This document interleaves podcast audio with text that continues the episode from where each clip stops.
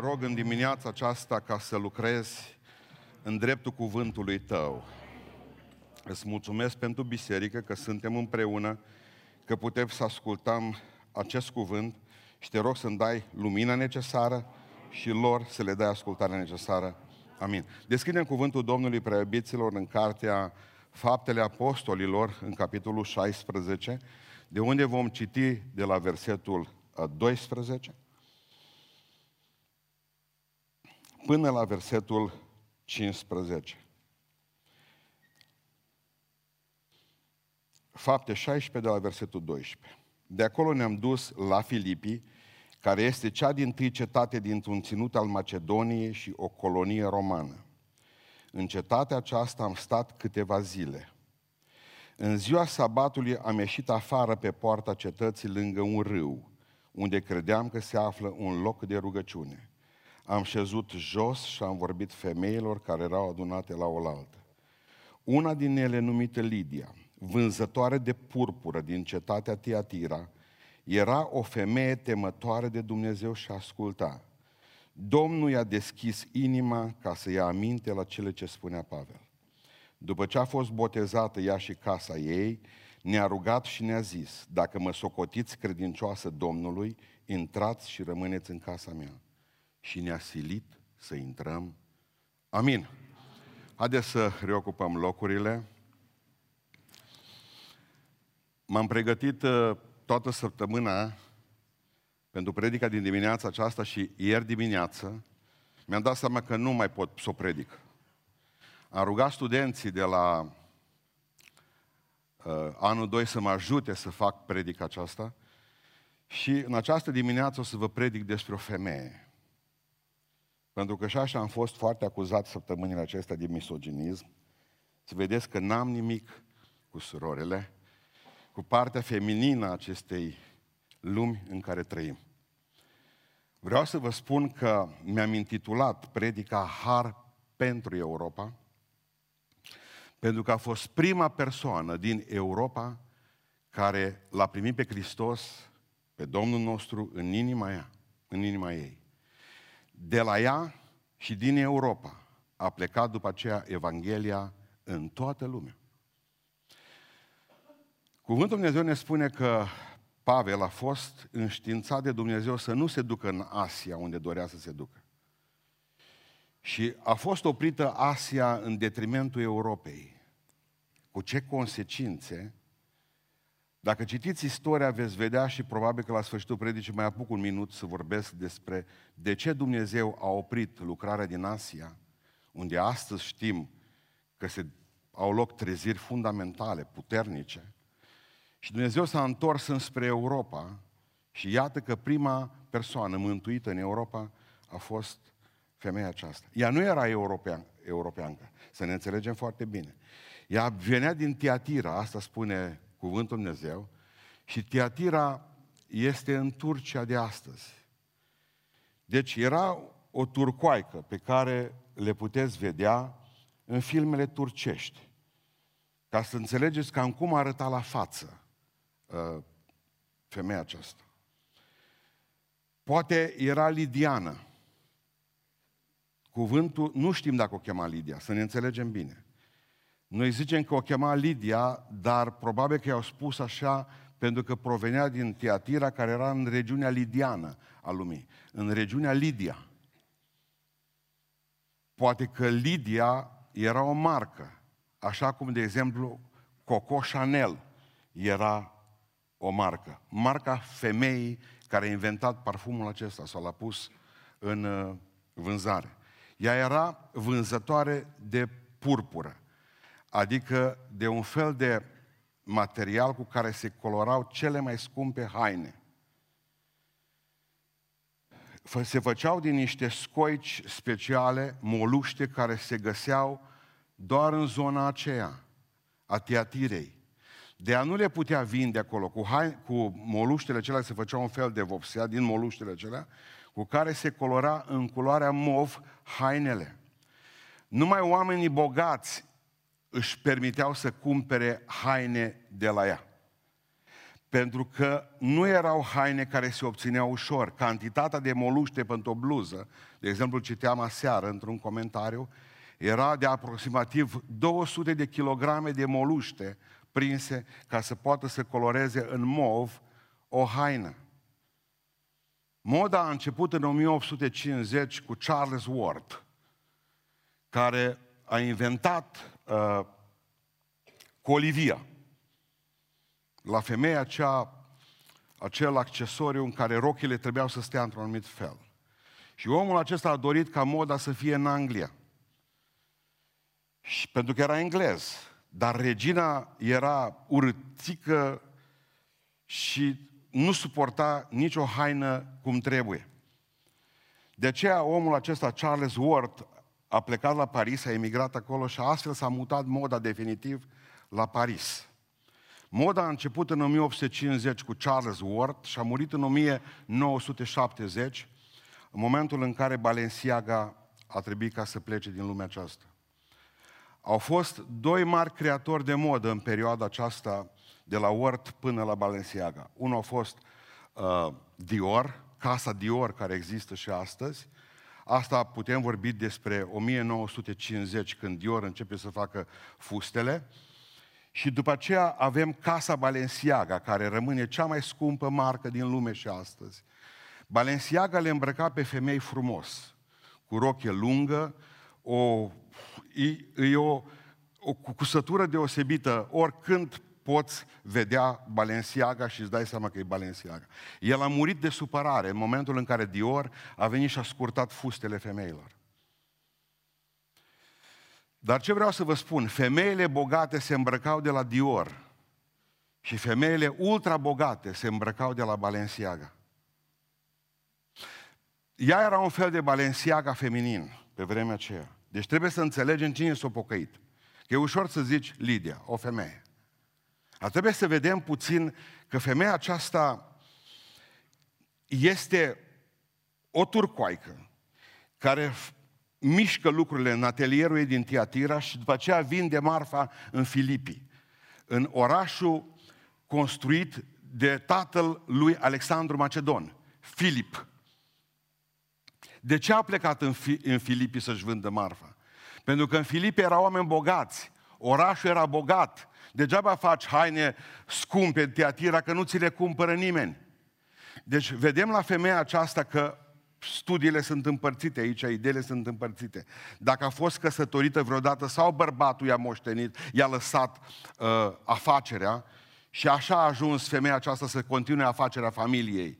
Cert este că nu apare soțul ei aici, vom vedea când vorbește despre casa ei, se referă la slujitori, la servitori, la oamenii care cărau marfa, la cei care o asigurau probabil și îmbrăcau oamenii, la magazinele pe care le avea în Filipi. Femeia aceasta, care era turcoaică, un fel de turcoaică, ultra bogată, o femeie foarte cinstită, ajunge să îl caute pe Dumnezeu, pentru că spune cuvântul lui Dumnezeu că, nefiind evreică, a devenit prozelită, adică simpatizantă a evreilor. Și pentru că oamenii care simpatizau cu evreii și se rugau la Jehova și încercau să devină un fel de evrei prin adopție, se numeau purtători de Dumnezeu. Ea era purtătoare de Dumnezeu. Evreii numeau așa. Și se găsea în Filipi. Dar Filipi avea o problemă mare. Era provincie romană și fiecare guvernator roman făcea legile pentru orașul unde era. Și în Filipi, istoria spune că guvernatorul roman nu a dat voie niciunei alte religii decât religia romană să funcționeze. Acestea s-ar putea să fie motivul pentru care nu există sinagogă. Pentru că n-au putut să o facă. După aceea nu aveau cvorumul minian. Spune cvorumul minian, o sinagogă evreiască nu se poate deschide într-un oraș dacă nu sunt zece bărbați în stare să conducă. Mi-aduc aminte că atunci când aveam legile uh, cultului, spunea foarte clar că o biserică nu poate să fie deschisă, declarată biserică, decât dacă nu are douăzeci de membri. Și ziceau membri, oameni buni, o biserică nu se poate deschide și n-ar trebui deschisă nici dacă n-are, și dacă are două mii. Dacă n-are zece bărbați normal la cap, în stare să conducă, în stare să administreze spiritual și material biserica, nu o deschideți. Aici nu era cvorul minian, de ce nu erau bărbați? Femeile se adunau, spune cuvântul Lui Dumnezeu, pe malul apei. De ce pe malul apei? Haideți să vedem, cine ghicește îi dau o carte. De-a mea. unu, doi, trei. Spală hainele, am un neamțu. Am un Lidia, mergea bogată, avea servitori, mergea cu maiul. Stai jos. Rămâne cartea la mine. Dacă erau evrei, adică simpatizanți evrei, știți că religia evrească avea nevoie de spălări ritualice. De ce credeți voi că în Psalmul o sută treizeci și șapte spune pe malurile râului Babilon? Credeți că ei aveau plăcerea să stea sub sălcii? Nici vorbă, le trebuia un râu pentru spălări. Aveau nevoie de nu știu câte spălări pe zi. Când plecau la baie, ce reguli au evreii. Nici accidentul nuclear nu poate să fie valabil pentru ei. Aveau nevoie de spălări. Femeile se adunau pe malul râului. Și Pavel are o strategie puternică pentru cei care mă ascultă și le place lucrarea de evangelizare. Când Pavel vrea ca să meargă și să vestească cuvântul lui Dumnezeu, Pavel alege în primul rând orașele mari. Pentru că știe că degeaba te duci în satul Vărzari. Pentru că dacă cincisprezece oameni acolo n-ai făcut nimic, mai bine ataci Oradea. În Oradea cincisprezece oameni mă la un semafor. Pavel alegea orașele mari. Știți care era în României? Bucureștiul. patru milioane de locuitori și o mână de pocăiți. Pentru că niciodată capitala noastră n-a fost atacată. Rugați-vă pentru București, amin. Amin. Nu există o mega biserică în București. Ar trebui să fie o biserică de cinci mii, de zece mii, de douăzeci de mii de oameni acolo. Vreau să înțelegeți strategia lui Pavel. Primul lucru, căuta un oraș mare. În al doilea rând, Pavel se ducea la evrei, căuta în sinagogi. Unde sunt evrei? De ce? Era evreu și el. Și mai zice ceva frumos în Romani. Întâi, iudeului. Da, transmite mai Evanghelia la toată lumea. Dar dacă te duci la un păgân, până îi povestești de piatra pe care o are, până îi povestești că se închină greșit, mai ușor vorbești cu un evreu care crede în același Dumnezeu. Numai Iisus mai trebuia pus în, în, în mintea unui evreu. Și Pavel se duce acolo. Și când acolo se întâlnește cu niște femei. Mă, n-aveți sinagogă? Nu. Sunteți numai femei? Da, numai femei. Și în momentul acela începe să le predice cuvântul Dumnezeu. Și ascultați-mă, apare o convertire. Prima convertire din Europa. O femeie, Lidia. Femeie care... Uh, Purtătoarea de Dumnezeu ne învață astăzi, prin convertirea ei, trei lucruri. Unu, o convertire adevărată. O convertire adevărată, o pocăință adevărată, își are originea întotdeauna în Dumnezeu. Ce vreau să înțelegeți? Haideți să mai citim o dată împreună. Una din ele, numită Lidia, vânzătoare de purpură din cetatea Tiatira, era o femeie temătoare de Dumnezeu. Traduce greșit Cornilescu. Am vorbit cu toți studenții, ne-am uitat în engleză, în greacă pură, cuvântul este preocupată de Dumnezeu. Că dacă zici că te temi, o grămadă de români se tem de Dumnezeu, că îi trăznește, mă, și nu se pocăiesc. Frica de Domnul numai începutul înțelepciunii este, atâta numai. Femeia aceasta era preocupată de Dumnezeu. Nu era preocupată numai de business-ul ei, de afacerile ei. Femeia asta ce făcea? Mă, hai să mai citim despre Dumnezeu. Uite, ce cărți mai poți aduce?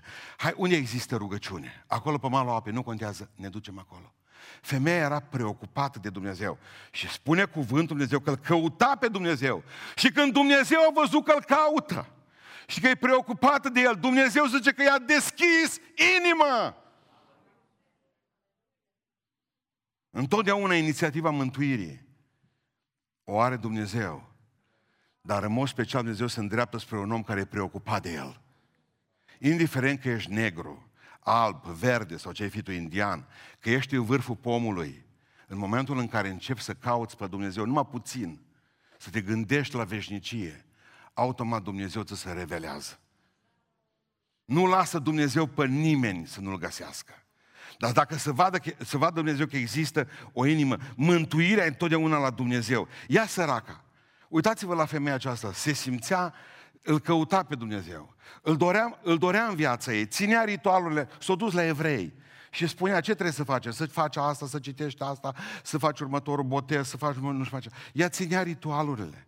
Mergea, se punea pe tocuri sâmbăta și se ducea până la vale. Și gândiți-vă, o femeie îmbrăcată elegant, acolo la râu, între celelalte, poate femei mult mai sărace decât ea. Femeia aceasta se ducea și asculta, vorbeau ele, una citea un psalm, că era o femeie, era ca în Lazur de Beiuș. Pentru frații bătrâni care mai țineți minte că am avut o biserică în care am avut numai femei. Una se scula în picioare, o soră de-a noastră, și citea un psalm. Apoi cânta o cântare și iar un psalm și iar un îndemn și toate celelalte, că nu erau bărbați. Așa o supraviețui zeci de ani biserica aceasta. Spune cuvântul Dumnezeu că femeia își punea în pericol afacerea. Știți de ce își punea în pericol afacerea? Din două motive. În momentul în care aflau romanii că femeia aceasta are o religie ilicită, că n-aveau voie decât religia lor, o puteau să o omoare și să-i distrugă afacerea toată, sau să nu mai cumpere de la ea. Dacă aflau evrei, că o trecut la creștinism. Nu mai cumpărau niciunul de la ea, nimic. Dar eu cunosc frați de-a noștri care le-au spus foarte clar ceilalți pocăiți. M-am dus și am închiriat, aici lângă noi, aproape, am închiriat un cămin cultural. Știi cum l-au sunat pocăiți pe fratele respectiv? O zis, din chiriez căminul cultural, nu mai cumpără în Grecia de la tine.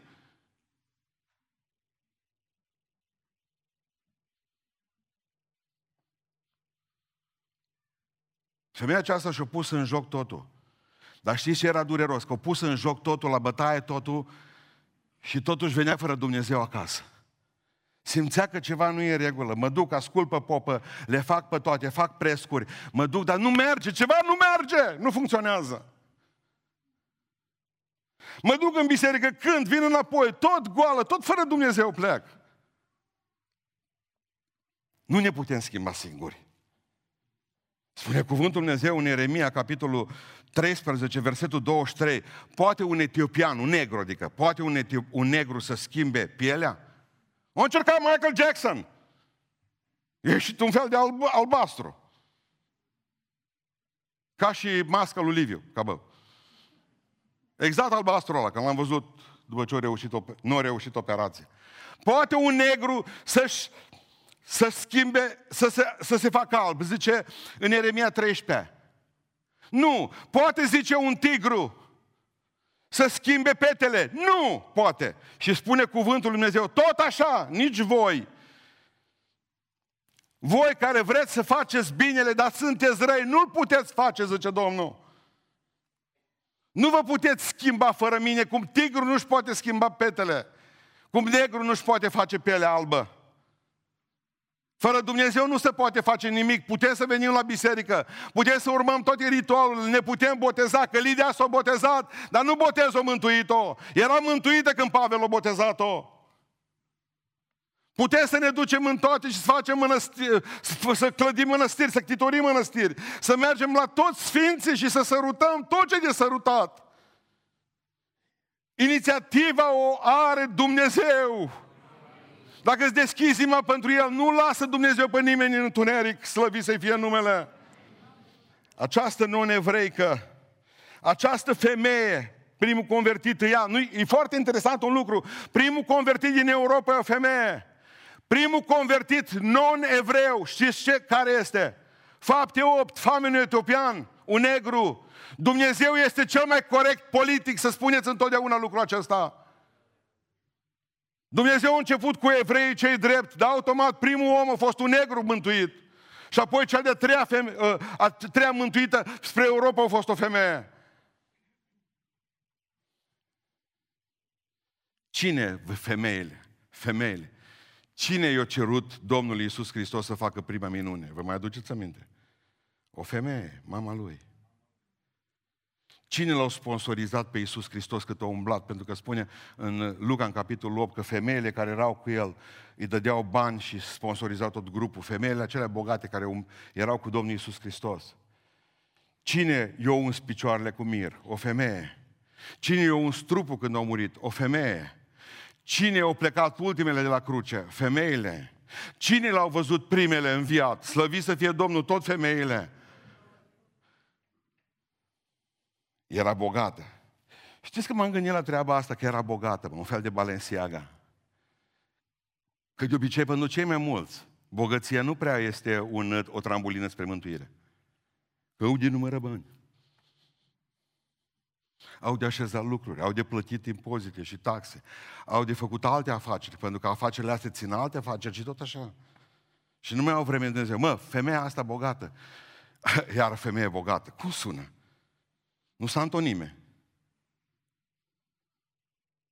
Femeie bogată, de obicei femeia nu prea... Femeile când pun mâna pe bani...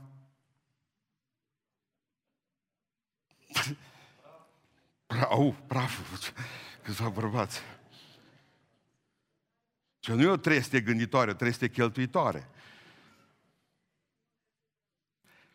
Zicea una, eu, eu zice, l-am făcut pe bărbatul meu milionar. Eu l-am făcut. Dar înainte ce era bărbatul tău? Miliardar!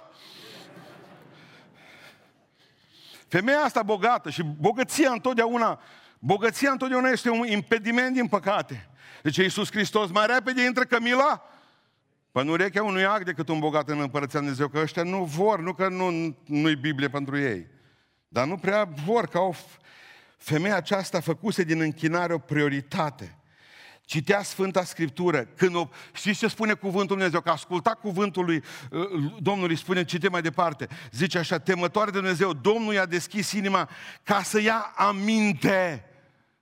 Cuvântul în limba greacă, și-au deschis urechile, asculta să împlinească ceea ce spunea Pavel. Ea nu venea la biserică să-și arate el rochile și vă garantez că avea față de celelalte ce arăta. Ea a venit la biserică să asculte cuvântul lui Dumnezeu și să-l împlinească. Pentru că știți pe la ce mă bazez eu. Automat s-a botezat. Să vedem, să, ce mai zice tradiția, dacă evrei de acord. Dar nimic din toate acestea. Convinsă de cuvântul lui Dumnezeu. Am mers mai departe. Vreau să vă spun că a făcut o mărturie publică. A zis, veniți în casa mea, botezați-vă pe mine, predicați cuvântul lui Dumnezeu și pentru slujitorii mei și vă rog, dacă Dumnezeu lucrează, botezați și pe ei. Femeia aceasta știe că ea poate umbla Dumnezeu, dar slăvit să fie Domnul că pe când eram noi păcătoși, El a murit pentru noi.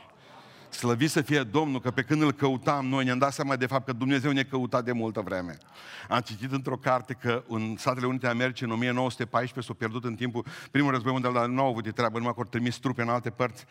Când s-au dus în o mie nouă sute paisprezece într-o familie, s-a pierdut o fetiță. O rumbla toți. Era satul mic. O măr și-o zis așa, mergem și căutăm fata mea. Și-o pus mâinile unul lângă altul. S-au dus. Tata disperat. Opt ore nu găsea fetița. La care, la un moment dat, tata se duce și își aduce aminte. Mă, stai mă, că poate că e acolo. Se duce după o stâncă, în spatele casei, în sfârșit la întuneric. Și vede fetița tot tremurând de gros. Și ia în brațe, la care zice fata, te-am găsit, tati! Vezi că te-am găsit! Ăștia suntem noi. În momentul în care îl vedem pe Dumnezeu în față, zicem, Doamne, te-am găsit. El ne-a căutat. El ne-a căutat și nu noi l-am găsit pe El. El ne-a găsit pe noi. Exact cum s-ar fi lăudat oaia pierdută și să-i spună păstorului, de acolo din fundul prăpăstirii, te-am găsit. Primul lucru care îl învățăm de la Lidia, întotdeauna de la Dumnezeu vine totul. Și mă rog ca să aveți harul acesta. Dar Dumnezeu nu dă har decât acelor care încep să-L caute. Să se intereseze de El, să citească Biblia, să vină cu frații la părtășie, să se roage, să se postească, să întrebe, mă, cum-i? Ce-i de făcut? Și atunci Dumnezeu dă har. Dumnezeu deschide inima, Dumnezeu deschide mintea, Dumnezeu deschide sufletul omului acela pentru Evanghelie. Mă, zice, nu pot, să o îmbutuc. Mai fă eforturi. Mai fă eforturi. Mântuirea de la Dumnezeu, dar un răspuns uman e necesar. Al doilea lucru care îl învățăm astăzi este că o convertire adevărată produce întotdeauna o viață nouă. Amin. Versetul cincisprezece. După ce a fost botezată, primul lucru, ea și casei ne-a rugat și ne-a zis, Dacă mă găsiți credincioasă Domnului, că poate m-ați botezat și nu mă găsiți credincioasă Domnului, vă rog frumos, rămâneți în casa mea. Și știți ce cuvânt e acesta? Ospitalitate. Vă rog să rămâneți în casa mea. Vreau să mă îngrijesc de voi, zice lui Pavel și lui Sila. Vreau ca să vă dau de mâncare, vreau să dormiți într-un pat bun, vreau să vă spăl, vreau să mă îngrijesc de voi, pentru că nu știu dacă ați băgat de seamă, cuvântul ospitalitate, ospitalitate, vine de la spital. Poate că ați avut vise, că ați dorit ca să fiți medici sau asistente sau ceva. Cine invită pe cineva la el acasă, la spital, ospitalitate. Spital, de acolo vine cuvântul.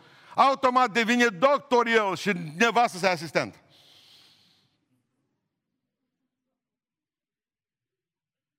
Amin! Pot obține un amin de la voi. Da, o aleluia! Așa să fie. Rămâneți la mine, zice, în casa mea. Pentru că întotdeauna mântuirea produce, știți ce produce? Fapte bune. O inimă deschisă. Dumnezeu mă mântui, nu le-a spus la Pavel și la Sila, Domnul să vă binecuvinteze, mulțumesc că v-ați botezat. Ieșiți afară acum, că mai sunt oameni de căutat și cercetat. Ospitalitate. Vă aduceți aminte când au fost bătuți, că ei după ce o sta bine la ea, s-a dus tot în Filip, în Filipi s-a întâlnit cu o altă femeie pe care a mântuit-o, dar aia avea un drac în ea, o drac de ghicire, după aceea au ajuns în pușcărie, știți povestea, și ori bătut și ori nenorocit, ori venit de acolo bătuți. Versetul patruzeci, știți unde s-au dus? Haideți să mergem tot în Fapte șaisprezece, dar versetul patruzeci. Ei au ieșit din temniță, amândoi bătuți bine, și au intrat în casa unei, ce casă? În casa Lidiei. Și spune mai departe, și după ce au văzut și mângâiat pe frați, atunci au plecat. Vreau să mă vă mai spun ceva. Un om mântuit are viața schimbată. Două direcții mari găsesc la Lidia. Unul, ospitalitate, facere de bine. Și al doilea, evangelizare. Am citit versetul patruzeci și am trecut repede peste el.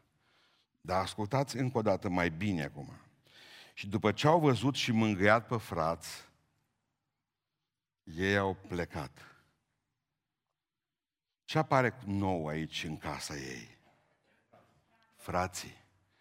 Când le-a mântuit Pavel prin cuvântul Dumnezeu, erau numai femei. Cât au stat prin pușcărie zile întregi, ea n-a stat cu, ea n-a stat odihnindu-se. Ce spune cuvântul Dumnezeu că s-a dus și a vestit Evanghelia altora și o chemată în casa ei și o făcut din casa ei o biserică. Pentru că deja Pavel știa că are de-a face cu femei. Când colo, o, slavă lui Iisus, zice Pavel. Văd că avem frați aici. Folosise exact aceleași metode și daruri pe care le-a avut să facă bani și pentru a aduna oameni pentru Dumnezeu. Pentru că Dumnezeu a pus în ea un spirit de a ști cum să intre sub pielea omului. Mergea în casele bogate, bogaților, Balenciaga, și vorbea cu doamnele bogate și cum îi le făcea să cumpere fusta. Tot așa le făcea să... Ia, am o Biblie aici. Avem de seară slujbă la noi acasă, la ora optsprezece. N-ai vrea să vin, că mai las eu din preț. Avea darul acesta de a convinge omul. De fapt, în ghilimele, a schimbat un produs perisabil cu unul neperisabil, cu Iisus Hristos. În ghilimele a început să vândă, să vândă, să vorbească despre Domnul. Și Dumnezeu i-a dat un talent și a ajuns în casele în care alții nu puteau ajunge. Și a umblat prin tot orașul cu marfa. Și Dumnezeu a lucrat prin ea. Acum vă spun ce spune tradiția bisericii. Tradiția bisericii spune că femeia aceasta s-a îmbogățit tot mai mult. Și a construit două biserici. Prima biserică a construit-o în Filipi. Biserica în care a investit enorm de mult, o biserică bună. Vă rog frumos, citiți epistolele lui Pavel și veți vedea că cea mai personală epistolă este epistola către Filipeni. la care le spune filipenilor: o, bine ați învățat voi, de la cine? De la Lidia. Bine ați învățat voi să ajutați pe frați în nevoie. Pentru că voi a fost aceea care m-a susținut, zice Sfântul Apostol Pavel, când nimeni n-a făcut-o. Voi a susținut pe Timotei, voi a susținut pe, pe ceilalți frații noștri când au fost necazurile, când au fost necazurile peste noi. Au avut o biserică plină de dragoste care nu i-au creat probleme. Pentru că mare lucru este să slujești într-o biserică în care, care nu-ți creează probleme. Vreau să vă spun că succesul nostru, unul dintre, unul dintre motivele succesului pe care îl avem, dacă îl putem numi așa, este că biserica noastră se bucură de pace. Și avem, avem libertatea să vestim cuvântul Lui Dumnezeu. Că atunci când avem libertatea să cântăm, avem libertatea să facem o grămadă de lucruri. Înființează biserica din Filipi. Al doilea lucru spune tradiția bisericii despre ea, că zidește cu banii ei biserica din Tiatira. Și eu am fost la Tiatira. E incredibil de mare biserica aceea. Biserică care păstrează din nou acea binecuvântare de a dărui și de a face bine. Pentru că zice Iisus Hristos, îngerului bisericii în Tiatira: știu faptele tale, știu osteneala ta, știu dărnicia ta, știu că faptele tale, cele de pe urmă, sunt mai grozave și ca cele dintâi. Sunt biserici extraordinare. Pavel nu se ceartă cu ei. Nu au fost perfecte, nu există biserici perfecte. Pentru că au fost niște femei. O femeie a înființat bisericile din Tiatira și din Filipi. O femeie. Da, o femeie le-a clădit și a pus cu banii ei. Și tot niște femei au încercat să le distrugă. Și ce spune Pavel bisericii din Filipi, printre altele rânduri, și dă cu pistolul cu apă? Îndemn pe Evodia și pe Sintichia, niște femei care vor să o copieze probabil pe Lidia, dar ele n-au bani și nici pocăința ei, să fie într-un gând în Domnul, să nu dezbine ele ce-au făcut alții. Tot femeile. Știți ce spune bisericii din Tiatira? Că tot o femeie vrea să facă praf biserica. Dar ce am împotriva ta este că o femeie care n-are nici pocăința și nici banii și nici uh, umilința Lidiei, una Izabela. Numai femeile au clădit-o, femeile au vrut să o dea jos biserica. Și Tiatira și Filipi. Interesant lucru, nu? Minunat. Ciudat. E bine, dragilor, biserica noastră trebuie să fie o biserică cu oameni schimbați. Oameni schimbați, oameni care să fie oameni ai ospitalității. Oameni care se cheme frații acasă, să le dea de mâncare, că ați slujit așa îngerilor și lui Iisus Hristos. Domnul zice: mie mi le-ați făcut. Biserica noastră trebuie să fie primitoare de oaspeți și biserica noastră trebuie să fie o biserică a evangelizării. Povestea un pastor american despre două biserici din orașul lui. Una a murit și una a înflorit. Și spunea, știți care a fost diferența? Ce scria pe ușe? Pe una scria la intrare, acolo afară la intrare: veniți la noi, sunteți foarte bine primiți. La intrare. Și biserica aia a murit. Veniți la noi și vă vom primi cu brațele deschise. Și a murit biserica. Cealaltă biserică n-avea scris la intrare, ci la ieșire, când ieșeau oamenii afară din biserică. Ieșiți afară, acolo e terenul vostru de lucru. Și biserica aceea a înflorit. Pentru că n-am făcut nimic dacă îi chemăm pe oameni la noi. Trebuie să ne ducem noi la ei, că Pavel nu da telefon: veniți că predic pe stadionul din Filipi. Nu scris pe Facebook: veniți că predic pe stadionul din Filipi. Și-au zis: unde sunt niște oameni temători de Dumnezeu? Zice: pe malul râului. Acolo s-au dus. Dacă nu te duci la om acasă, dacă nu te duci în viața lui, la magazinul lui, în necazul lui, în depresia lui, în frământarea lui, mori. Ca biserică murim. Vă povesteam o dată de acea biserică, spunea un neamț care atunci când eram copil, zicea el, biserica noastră a murit, dar știți de ce? Pentru că, zice, trecea prin fața bisericii noastre duminica la ora unsprezece, când predica pastorul nostru. Treceau trenurile cu oameni spre Auschwitz. Și opreau în gara noastră cinci minute și auzeam urletele, că eram lângă gară.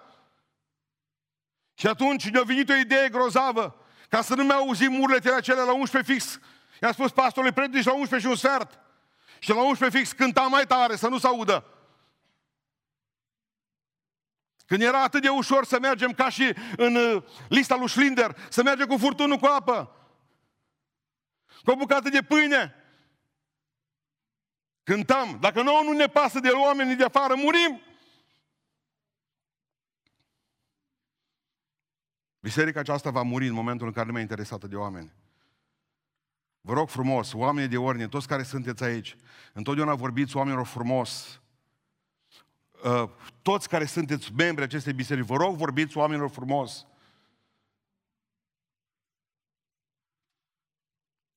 Da, toți purtați mască, dar vreau să vă mai spun ceva. În biserica asta numai eu știu vreo patru sau cinci claustrofobi.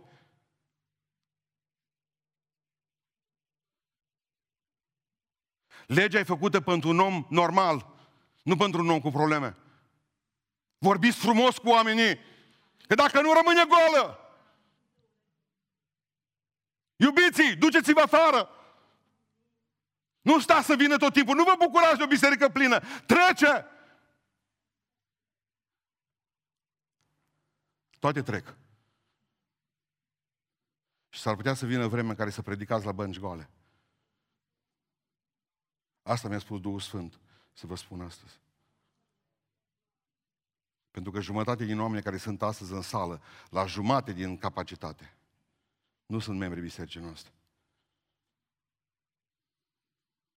Și asta trebuie să ne umple astăzi de frică. Unii nici ceilalți. Unii sunt cei din Beiuș.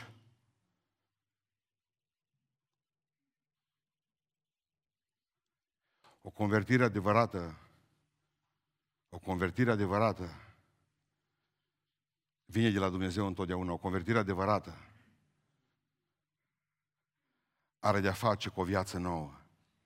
Și o convertire adevărată are de-a face cu libertatea. Produce libertate. Versetul cincisprezece. Și ne-a rugat și ne-a silit. Știți cum fac eu când vreau să nu invit pe cineva la noi? Vreau să vă spun șmecheria. Știu că vă trebuie. Nu vii pe la mine. Nu, nu, nu. Nu vii pe la noi, nu veniți să mâncați la noi. Nu, bine atunci, dacă nu veniți.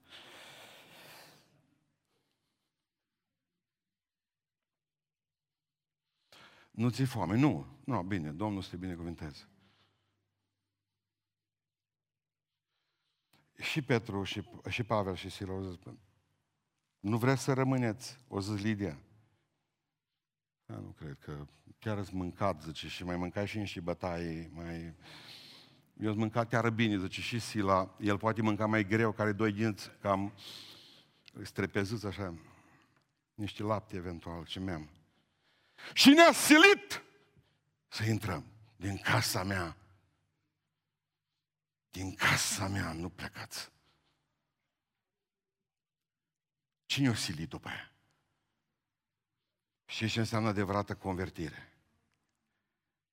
Bă, libertate. Nu exista lege ca să-i cheme în casă.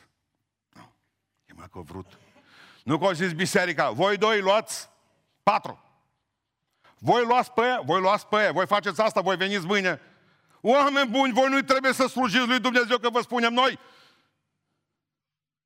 Voi trebuie să slujiți lui Dumnezeu de aia, pentru că-L iubiți. Ce așteptați? Ce să vă ducem de la spate cu băta? Vezi fusta, dacă se poate, mai jos. Nu trebuie să spun eu asta. Nu se Balenciaga. El a murit de inimă rea. Voi înțelegeți ce zic? Duhul Sfânt trebuie să vă spună. Duhul Sfânt trebuie să vă spună să dăruiți. Dragostea lui Hristos trebuie să vă facă să vorbiți altora despre Dumnezeu. Dragostea lui Dumnezeu trebuie să vă mâie, să vă aduie. Dacă toată ziua stau și scot pe lege aici în față, ce-am făcut? Spunea Călin mai înainte că ne dușmăniți sau dușmăniți pe anumiți oameni. Știți de ce? Pentru că cineva poate că trebuie să zică mereu, fă aia, fă aia, fă aia. Știți ce greu e? Ar trebui să vină din interior și ce vine din interior nu omoară nimeni niciodată. Trebuie să vină din interior, pentru că îl iubeați pe Iisus Hristos. De ce simpatic a fost un frate țigan rom, când a zis că mine, zice, eu de Dumnezeu, zice, eu de Dumnezeu ascult, zice, mai tare și decât cuvântul lui. Nu, dar și un păstor din Oradea, săptămâna aceasta, a zis, fraților, Dumnezeu, ca Dumnezeu, zice, cuvântul lui, cuvântul lui. De- despărți cuvântul de Dumnezeu, înțeles ai, din cauza căldurii, soarele, știți cum a fost afară duminica cealaltă.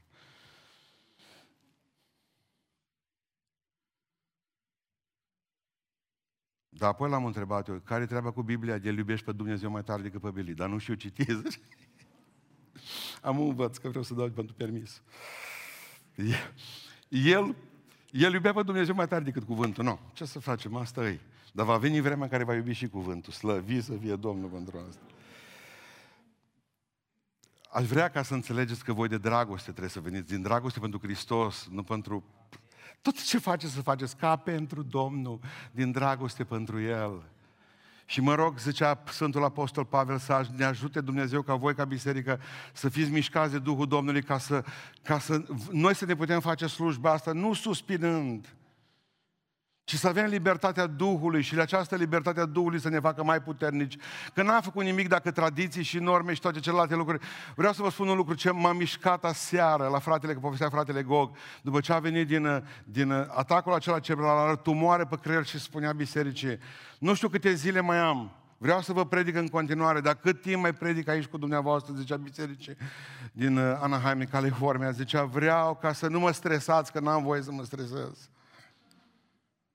Omul acesta care putea să stea acasă, să nu mai zică niciun cuvânt, omul acesta stă la amvonul bisericii și tumoarea acolo pe creier și spunea, vă rog nu mă stresați că n-am voie să mă enervez. Trebuie să vină totul acesta de la, de la Dumnezeu, de la Dumnezeu. Am avut senzația aceasta mereu că noi, noi lucrăm cu cuțitul la gât. Apropo de cuțitul acesta la gât, într-o zi în Belfast, Uh, știți dumneavoastră, în Irlanda de nou a fost acolo tot timpul bătălie între catolici și protestanți, s-au bătut, s-au omorât ca orbi. Într-o zi, un om mergând prin Belfast, din tot apare un om, pune cuțitul la gât și spune, catolic sau protestant? În clipa aia s-a gândit, dacă zic catolic și protestant, dacă zic că-s protestant și, și catolic, o zis, sunt evreu. La care zice, ăsta care ține cuțitul la gât, ăsta da noroc, zice. Pentru un arab terorist, pentru un arab terorist, ăsta da, eu zic bună. Tot timpul uh, trebuie să faceți asta, trebuie să faceți cealaltă. Am pendulat între lege și har. Nu știu oamenii, nu știu oamenii ce să facă. Pendulăm între libertate în Hristos și dragostea pentru ceilalți. Vreau să înțelegeți un lucru, lucru cu care vreau să-și închei. Faptul că un set de nu a răpit bucuria din biserică. Știți de ce oamenii nu se bucură în biserică? Și vreau să vă spun astăzi un lucru pe care îl știu de câteva săptămâni de zile. Mi l-a spus Duhul lui Dumnezeu. Foarte multe biserici nu se vor mai ridica niciodată din asta. Gata-s, moarte! Au fost și înainte și gata-s, terminate. Și știți de ce? Pentru că și dacă au mai avut puțină bucurie, dar n-au avut-o. Nu mai au de fel, din ce cauză? Că au stat, au stat mereu cu, cu cuțitul la gât cineva la ei. Oamenilor, oamenilor le-am spus mereu despre reguli, dar le-am spus prea puțin despre dragostea lui Dumnezeu. Ne-a fost frică să le spunem la oameni ceea ce spunea fericitul Augustin. Iubește-L pe Dumnezeu și fă ce vrei. Că dacă îl iubești pe Dumnezeu nu poți face rău la nimeni, nu-ți poți face rău nici ție. Dacă îl iubești pe Dumnezeu, îl faci lucruri frumoase și pentru tine, și casa ta, și familia ta, și biserica ta. Dacă îl iubești pe Dumnezeu, ești alt om. Dacă ține cuțitul la gâtul dumneavoastră, fă aia, fă aia. E vremea colectei, dăruiește, e vremea rugăciune, hai la rugăciune! Știți ce facem dintre voi? Niște moștri triști! Nu vă bucurați, nu lăudați pe Domnul! Din toată inima voi trebuie să aveți bucuria fantastică a Duhului lui Dumnezeu! Ce se întâmplă cu mine, frate, dacă mor mâine? Mergi în rai, slăvit să fie Domnul! Cel ce a început în tine această lucrare, o va duce la bun sfârșit! Vreau să vorbesc de seară despre dușmanii noștri, despre dușmanii mei. Poate că vă gândiți că vin cu o listă. Am o listă de seară. Îi dau pe față în numele Lui Iisus Hristos. Pun poză cu ei aici. Toți dușmanii, pomelnic. Vreau să lăudăm pe Dumnezeu din toată inima. Știți ce produce o convertire adevărată? Produce în primul rând o legătură cu Dumnezeu, pentru că ea provine din Dumnezeu. Dacă tu te-ai pocăit, nu ține. Dacă Dumnezeu ți-a dat harul acesta, ține. O pocăință adevărată înseamnă o viață nouă. Și o pocăință adevărată înseamnă libertate. Dar libertatea ta nici acolo nu trebuie să treacă peste dragoste.